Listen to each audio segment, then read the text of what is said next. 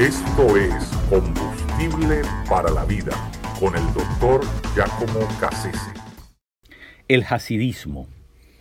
El hasidismo es una versión del judaísmo radicalizada, eh, ortodoxa a, más no poder, eh, y, que realmente eh, es, es, muy curiosa. Nos recuerda mucho a los fariseos que se mencionan en el tiempo de Jesús cuando nosotros vamos a Nueva York y vemos este, estos personajes que son este, estos mm, hombres verdad vestidos de, blanco y negro eh, con su gorro elevado eh, unos rollitos de, pelo que se dejan a, verdad eh, son curiosísimos no usualmente barbudos bien bien bien erguidos pero pero, pero siempre, eh, digamos, mm, los, los eh, hablan solamente entre ellos, no, no, no, no interactúan mucho con el resto del, del, medio ambiente en el, en el cual circulan.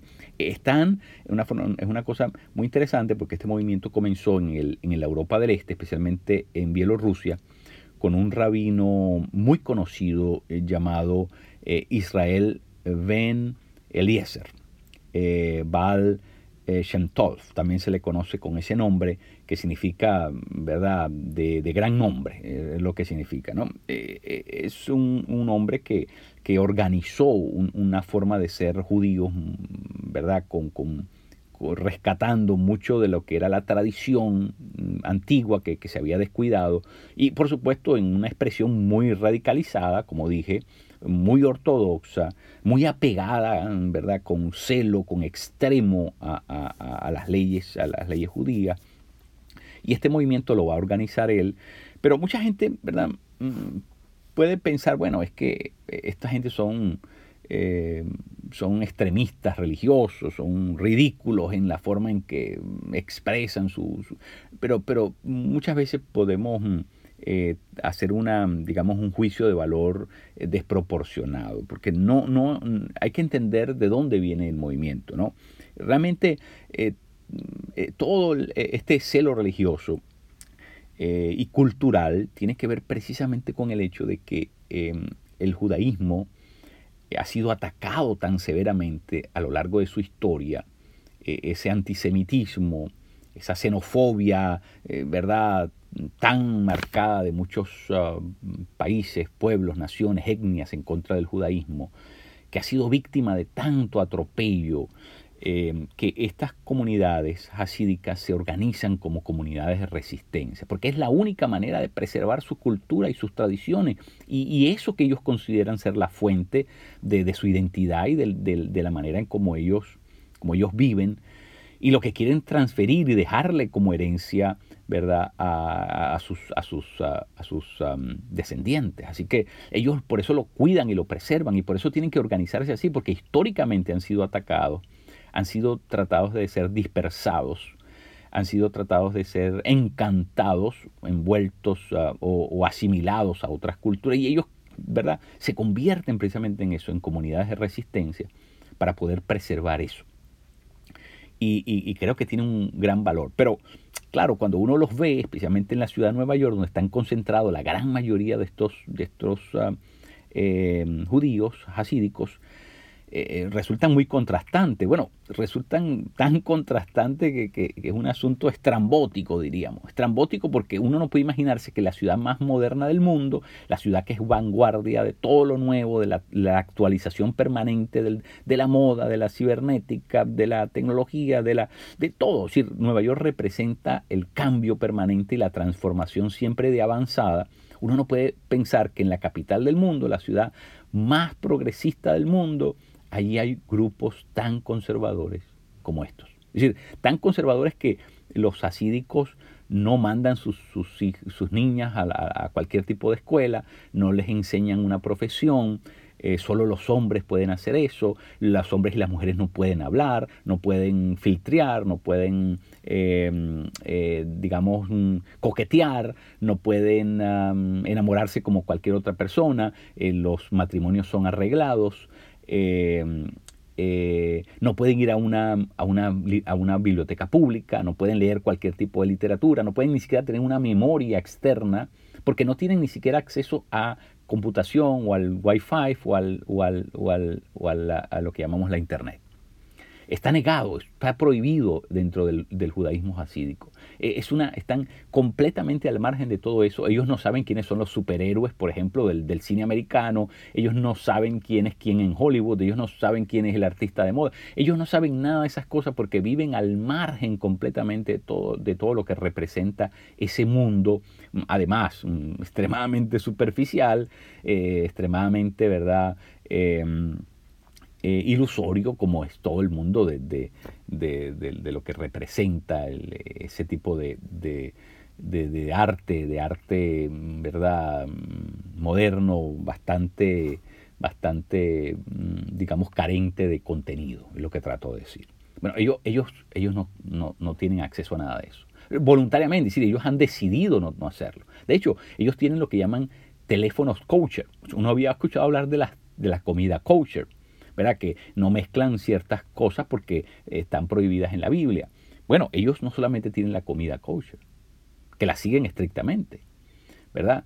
Eh, ellos tienen además teléfonos kosher, computadoras kosher, donde, donde no hay acceso a, ninguna fuente que contradiga y que vaya a erosionar los valores, principios y, digamos, em, eh, el, apego moral el celo moral, que vaya a corromper ese celo, el celo, moral que ellos, ellos han establecido. Así que, bueno, hay que entender de dónde vienen, hay que entender por qué es que se organizan de esa forma. Eh, y muchas veces somos, de nuevo, bastante, eh, eh, digamos, mm, insensibles en hacer críticas mm, mordaces con relación a esta gente, pero hay que entender lo que han pasado y lo que les ha tocado vivir. Creo que un problema que tenemos en el cristianismo es que el cristianismo ha sido demasiado fácil de, ser asimilado a la cultura. La cultura lo ha avasallado, lo ha arropado y, lo ha modificado tanto y de tanta manera que ya ni siquiera nos damos cuenta qué cosa es de la cultura y qué cosa es realmente estrictamente de la fe cristiana, porque está tan mezclado. Ellos no tienen ese problema. Nosotros sí lo tenemos, porque eh, de nuevo, eh, nos, ha, pasado por encima a través de tantos años, hemos sido fácilmente arrastrados por, estas corrientes mm, de moda de, que, que, vienen al interior de la cultura, por su filosofía, no, nos han, modificado tanto que, bueno, ya casi es difícil conseguir el núcleo de las cosas.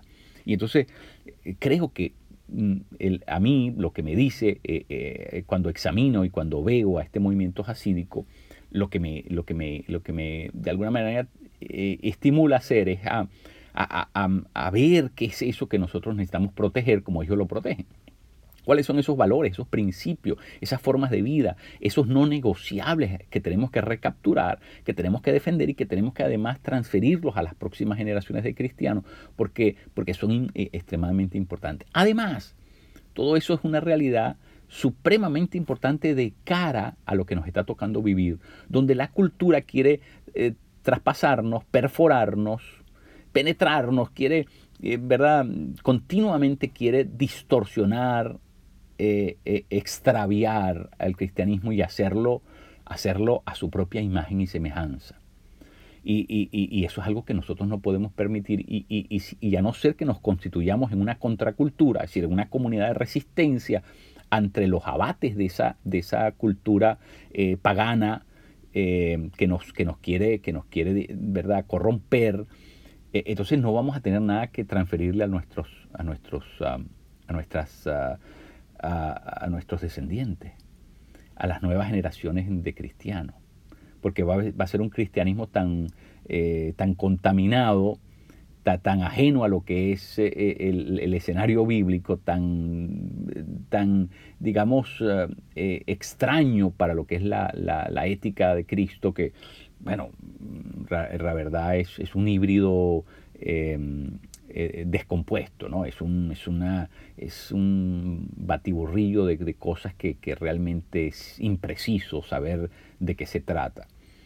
Necesitamos eh, como, como, iglesia de Cristo, eh, saber en qué creemos, identificarlo, precisarlo, defenderlo, ¿verdad? Acorazadamente. Porque esta cultura es una cultura rapaz que nos está minando, nos está, eh, se está infiltrando de formas inusuales, atípicas, y que nosotros si no nos constituimos en esto, bueno, vamos a perder, vamos a ser tan diluidos, vamos a ser tan desleídos, tan, tan insulsos, eh, incoloros, inoloros.